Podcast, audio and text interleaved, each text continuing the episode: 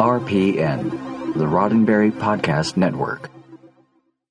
The Trek Files, Season 2, Episode 22, Assignment Earth, Story Ideas, January 1967.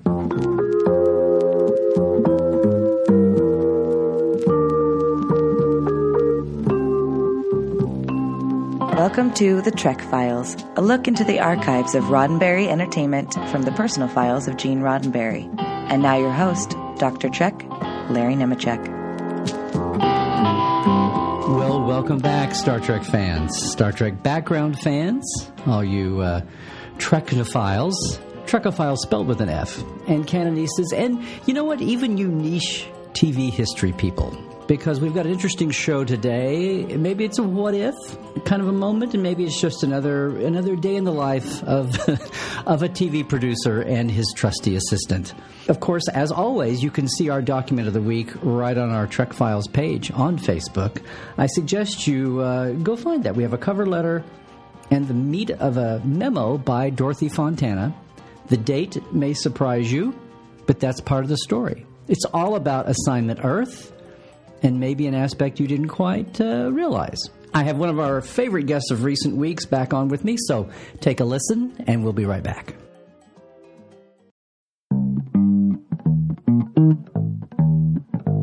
Dear Gene, as you know, there are a number of published science fiction stories which I feel we should consider as basis for Star Trek scripts, or even Assignment Earth, should it become a series.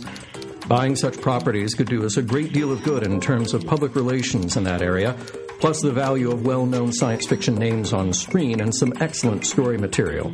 Under no circumstances should we get conned into allowing the original story writer to do teleplay unless we are absolutely sure he has past experience and knowledge of the visual medium, its special kind of drama and structure, and an understanding of contract delivery requirements. Well, all right, my Trekophiles. Uh, I, am sure everyone listening is, is familiar with Assignment Earth, the Gary 7 episode with Roberta Lincoln, Robert Lansing, and, and, and Teri Garr. It was, a, it was a fun romp, a time travel episode to be sure, but most folks recognize that it was meant to be, at least on some level, what we call a backdoor pilot that was meant to launch another show using the, the bones of an existing uh, show. It was the last episode of the second season of Star Trek, uh, airing in the spring of 1967, but produced hopefully to launch the adventures of Gary Seven and Roberta Lincoln. And this memo, surprisingly, came a year before that episode was scripted. So it's an interesting story, it's an interesting concept. What the great Dorothy Fontana is doing here is searching for future story ideas. And it was so fascinating, I thought I would ask a friend of the show and a friend of Assignment Earth back as our guest today, Rene Echevarria. Larry. Hey, we've got you back. Good to be back. Good to have you here. And of course, everyone knows that Rene uh, came to Next Generation through the wonderful uh, spec script. Um, the Offspring, worked on the last two years of uh, The Next Generation, and then moved right over to DS9's final five years as writer producer. Has since created and or showrun many series, uh, co-creator on 4400, showrunner on uh, Medium. He's got a new series coming up. We'll mention here in, in a, a, moment, coming up on Amazon Prime this spring. But uh, Rene, you're I, I had several ideas here. You you were drawn to this assignment Earth, so I'm going to take it and I know, folks, I know Rene is a huge original series fan. so if you couldn't tell that from his Star Trek writing and things like, oh, co writing uh, Trials and Tribble-ations for DS9 with Ron Moore. Um, yeah, you're giving it away here today. But uh, so, what, what, did you think when you saw this memo? Oh, this was a treat for me. I mean, I remember this episode vividly. Um, growing up watching the original series, and you know, even as a kid, uh, I don't know, even at 12 years old or whenever I first started watching the show, you know, I, I sensed there was something different about it. I certainly I, I couldn't understand the idea of a backdoor pilot, you know, what that was. Yeah. You know, I mean, for me, it's funny, television growing up, it didn't feel like it was a commercial venture. You know, it, it felt like well, they you know they just it's the greatest thing ever. They they put these stories on, and every now and then they give you a little break to go to the bathroom and stuff, and show you things, great toys you might want to buy. You know, and it was like television was was something that was almost like seasons of the year, you know, and, and it would be like, well, it's it's the Thanksgiving. It must be time for the Wizard of Oz, and, you know. Yeah, and yeah. uh, it was just It's just- fall. Must be time for the new shows. Yeah, was- you know, Yeah. we cared about them. I mean, I would get excited about what what was going to be the new shows. I mean, this was an era where Preview week. yeah, Right, where yeah. this was an era where you could have the battle of the network stars. Okay, that you could actually have a TV show about network stars fighting each other. Can you imagine like the battle of Netflix and Amazon stars? You know, Now it would be the the battle of liability attorneys. So anyway, that was a little little prelude to you know. So I didn't understand that it was a backdrop, but I could tell it was different, Right. Somehow, but I didn't. You know, I couldn't put my finger on it. I, I think I had a vague sense of like, well, maybe. Maybe Captain Kirk and those other guys were busy with something else, so so they needed uh, an episode that didn't feature them as much, or something. when you right when you have a final line of well, Mr. Spock, I'm sure that Mr. Seven and Miss Lincoln will be anticipating many interesting adventures to come. you know, it's like well, there's your there's your classic on the nose, Yeah. you know, new series setup. So, I mean, it's fun to think about assignment. Now, of course, there was a comic series, a, a comic book, graphic novel series in the 90s. Um, and I think, again, later, people have, have speculated what an assignment Earth series would look like, right? Once Yeah. we're out of the embrace, the warm embrace of Mother Star Trek, Yeah. and it's on its own. It, it struck me it'd be like a classic 70s series where you've got like the lead and the and the number two, even even like Mannix or Barnaby Jones, where it's the lead guy and his trusty girl Friday or whatever. Um, It was just so crisply delivered. It was wonderful. I mean, if I recall Teri Garr's character, uh, what was it? Where, Roberta Lincoln. Roberta Lincoln. You know, was just there on a on a temp assignment. Of course. you know, which is just brilliant. You know, she's just like, "What's going on here?" And and you know, And you stumble into it, right. Yeah, and, you know, and then and then you got this mysterious guy who's like, "Who are you?" You know, uh, "Where's my regular girl?" And you know, it's just um, so well cast. The two of them, uh, Robert Lansing and she. I mean, that, they, as you say, that would have been a great duo. Uh, I would love to have seen that show. I know. Well, well we we should talk about that. But the, our document this week is is got a little history of its own. It's kind of interesting. So. Uh, we've got the cover letter here, which I, I saw this first. So he, so Gene has obviously sent Dorothy Fontana, DC Fontana, who's still his assistant here, executive assistant, off looking for potential uh, story ideas for both Star Trek and his new series, perhaps Assignment Earth. And she's surveying in this memo short stories, sci-fi short stories, and, and written some notes. And some of these caught our eye too. What I didn't realize, and I should have known, was that before this idea, he'd had this idea for for Gary Seven as a standalone show as far back as 65. Wow. In the lieutenant's time. This is now we've got documentation uh, as a half hour. Whatever this was going to be, dramedy. I don't. I don't know. Adventure Wow. show. They there were a lot more half hour dramas then. I think, but and then he revisited the idea. Her memo here, going looking for stories, is actually from um, from January '67. So we're talking about the end of the first season of Star Trek. So he's And the and the sh- episode wasn't made until the end of the second. Back in the second season, right? So he's still writing a standalone. script. Has nothing to do with Star Trek. It's just Gary Seven, uh, his adventures, and within a year, what we we assumed he couldn't get the pilot. Nobody had any interest in funding it past writing. Oh, wait, you know, you, now that you mention, I So mean, this, he, this he document- shoehorns it in as a Yeah. as an There- there- episode, there's no mention in this document of Star Trek. In other words, of of right? you know, or even of, of the of the way it launched off of Star Trek. So yeah, this does seem like these were. Um, I mean, it's a, it's a it's a fascinating glimpse into the development process that Gene, you know, had the the the idea of saying of tasking someone that he knew was a, a, a loved the genre and knew it better than he did to Right. say you know why don't you dig around a little bit and, and see if that it shakes something loose that can maybe you know because you, you you don't just want to have a pilot concept you want to in a pitch to sell something to a network you want to have three or four sample story ideas. Oh, right, right. That are that you can you know pitch uh, you know in five sentences. And, and and correct me if I'm wrong, Mr. Modern TV writer. Also, Yes. but people present entire seasons, entire arcs now. Yes, Right. and that's very different. You know, I mean, Right. this clearly, you know, is Well, things D- have evolved. yes, the, this is. You can see this is the more the template of the television of the time, which was standalone stories.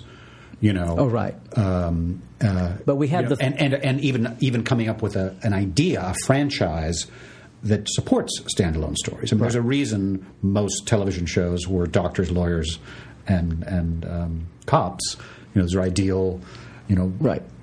standalone stories. You know, Gene Star Trek was a was a very original in that sense, um, and and so goes Assignment Earth. You can see how it could how it could work. You could see how it could be a television show, Right, and time. and and our listeners famously know the original memo that Gene wrote had 20, 30 story ideas at the at the end, and some of them got pulled up for episodes later. But Of- since I'm we sorry, of Star, of, Uh, for Star Trek, right? Oh, is that His- right? right, right. The wagon train to the stars. He's the origins of Mantrap and and and uh, the gangster show, the Nazi show. The you know those are all in there Right, by right, some. right.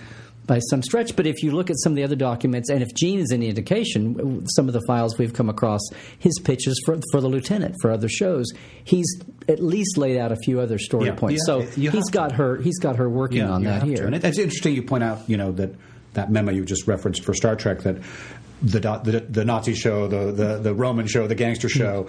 Uh, there's a similarity. If you know, uh, listeners, if you get a chance to drill down on these, they're all fascinating stories in their own right. And and she sort of gives a synopsis of the story, and then and then a sort of suggestion of how it might be helpful.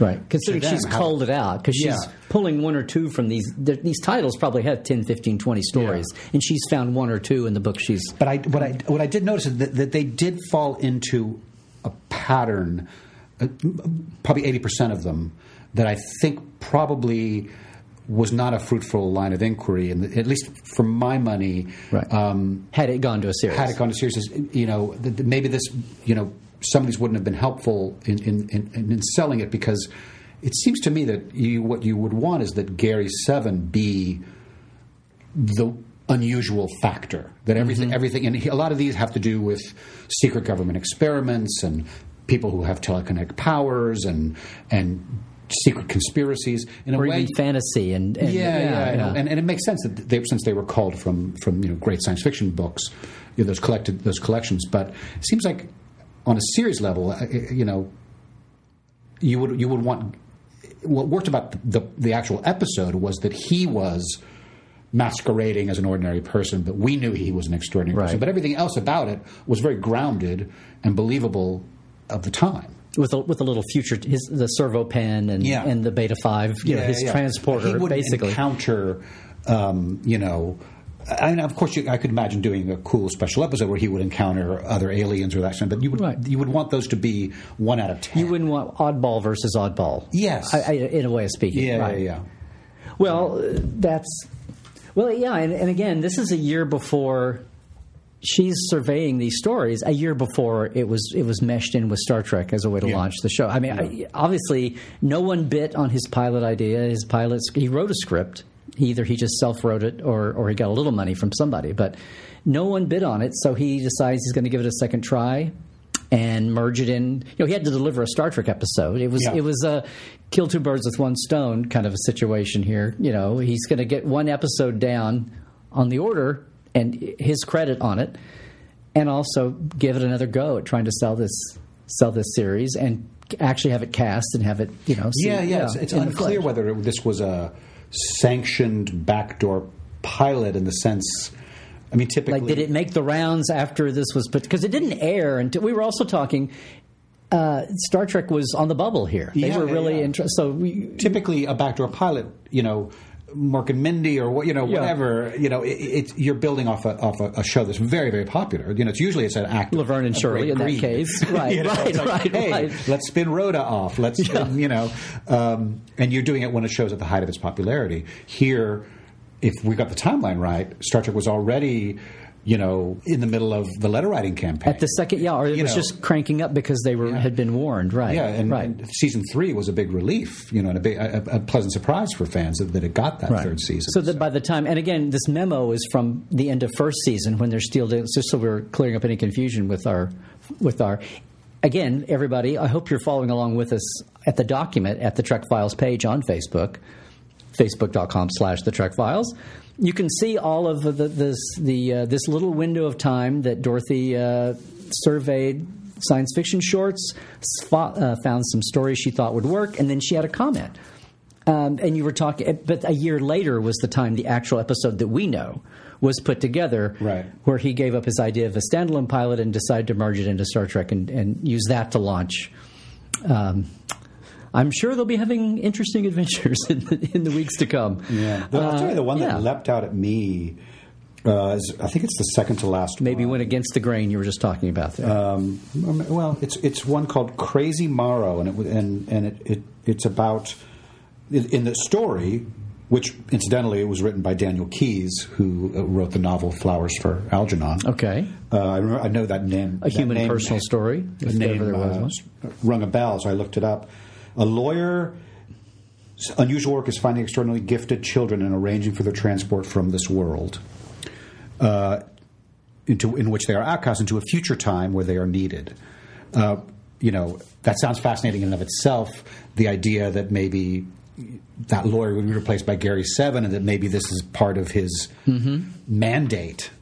Um, but you know, you know, a lovely. This is a uh, Maro is a Negro youth, using the, the, the word of the time. Nowadays, you of course say African American youth, but you know, even you you know, I can. It makes me want to read the story, and I can see what what Dorothy Fontana was, what she saw in it, and how it might be adapted to the show. And again, and and how she and Gene were attracted to you know socially relevant stories. Mm-hmm. You know.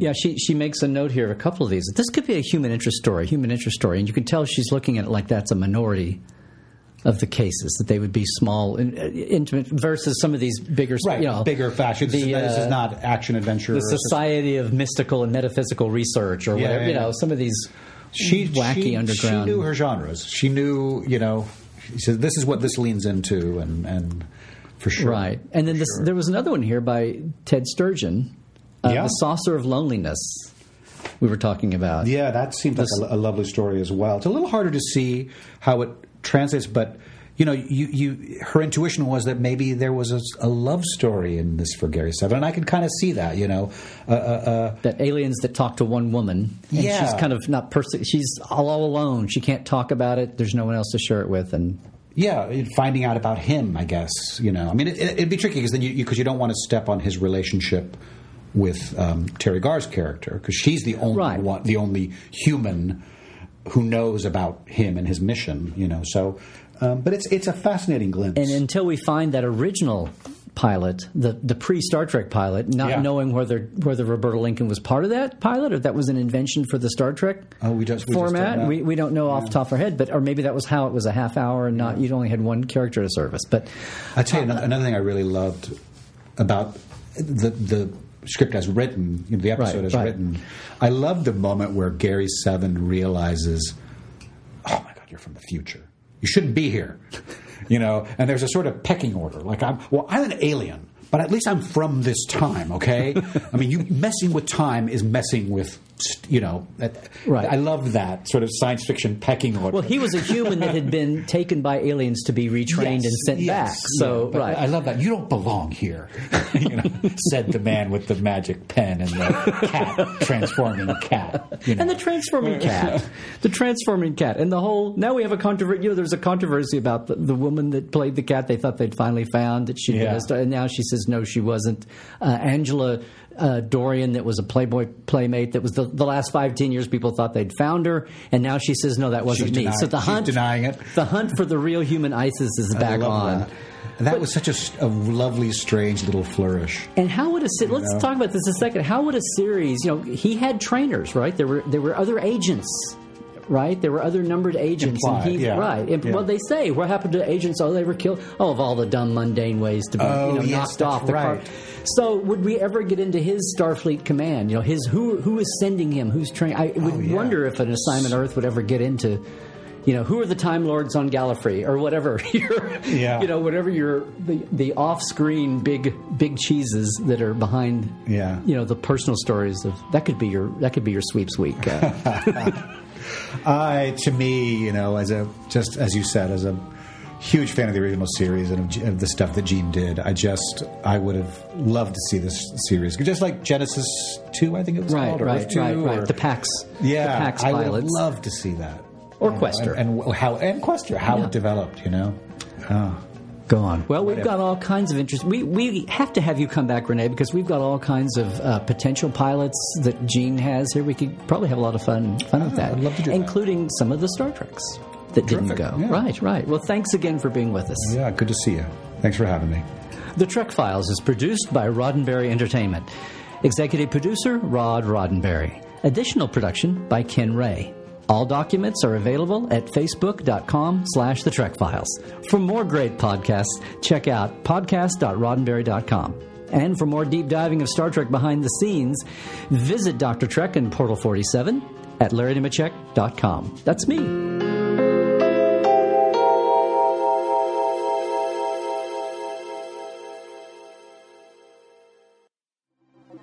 Podcast.roddenberry.com. The Roddenberry Podcast Network.